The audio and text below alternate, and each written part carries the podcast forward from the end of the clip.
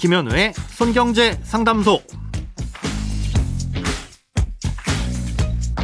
새는 돈 맞고 숨은 돈 찾아드립니다. 손경제 상담소 김현우입니다.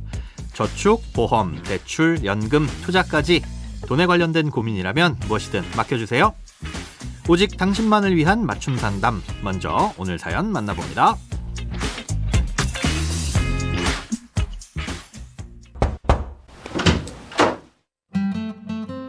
안녕하세요. 매일 챙겨 듣고 있는 애청자입니다.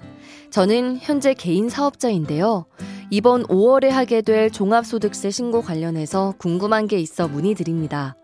자가로 보유 중인 주택이 있는데 처음 취득할 때 한국토지주택공사에서 디딤돌 대출을 받았습니다. 제가 근로자였을 때는 연말 정산을 할 때 공제를 받았는데 개인 사업자일 때도 공제가 가능한가요? 마음에 걸리는 게 있는데 담보대출을 받은 실거주지와 사업장 주소지가 다른 것이 문제가 되지 않을까 걱정이 됩니다. 개인 사업자가 되니 여러 가지 신경 쓸 게 많네요. 속 시원한 답변 부탁드립니다.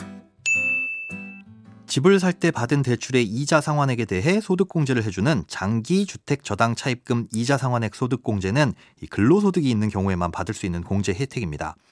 네, 그러니 사연자님처럼 현재 개인 사업자로서 사업 소득만 있는 경우엔 아쉽지만 공제를 받을 수 없습니다. 사연에서 담보대출을 받은 실거주지와 사업장 주소지가 다른 게 걱정이라고 하신 부분은 아마 실제 해당 주택에서 거주하지 않는 상황을 말씀하신 게 아닐까 싶은데요. 공제를 받을 수 있는 근로자라고 가정하고 말씀을 드리자면 세대주인 경우 그 집의 실제 거주 여부와 상관없이 소득공제를 받을 수 있지만 세대주가 아닌 근로자의 경우엔 해당 주택에 실제로 거주하는 경우에만 소득공제를 받을 수 있습니다.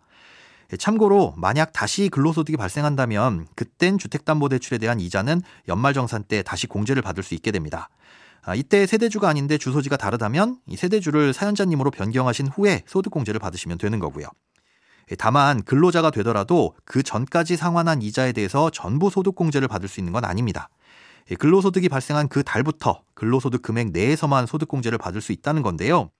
예를 들어 6월부터 월 100만 원의 월급을 받게 된다면 6월부터 상환한 이자에 대해 소득공제를 받되 아무리 많이 공제를 받더라도 근로소득 금액인 100만 원을 넘겨서 이 다른 사업소득까지 공제를 적용받을 수는 없다는 뜻입니다.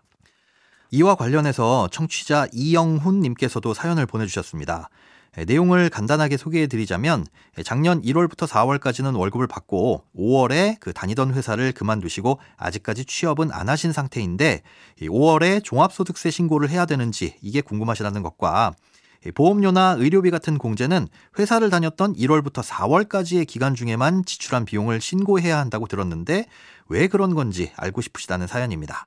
다니시던 회사를 통해 연말정산을 따로 하지 않으셨다면 5월에 종합소득세 신고 기간에 신고를 하시는 게 맞습니다. 이때 여러 가지 소득공제나 세액공제 항목들을 입력하시게 될 텐데요. 예, 말씀하신 것처럼 직장을 다녔던 기간 중에만 지출한 비용만 신고를 하고 공제를 받을 수 있습니다. 예, 세금은 총 수입 금액에서 각종 필요 경비를 뺀 나머지 소득 금액에 대해서 매겨야 하는데요. 장사를 한다면 재료비나 임대료, 인건비처럼 그 사업을 하기 위해 지출할 수밖에 없는 비용이 확연하게 구분되는 반면에 근로소득의 경우 필요 경비를 가리는 것과 입증하는 게 어렵습니다.